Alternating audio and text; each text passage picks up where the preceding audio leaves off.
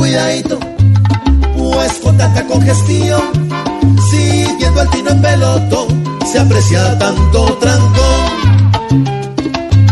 Para avanzar dos cuadras, Ay, ve. son dos horas y calculo, ya toca tener pomadas para el tallón en el cuidadito, cuidadito, que quien maneja un camión puede dormir más que esos congresistas en sesión.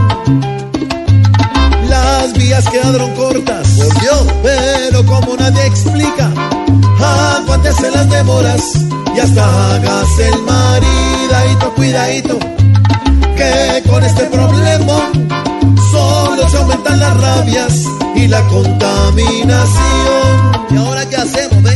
Sin embargo, soluciones ¿Cuáles?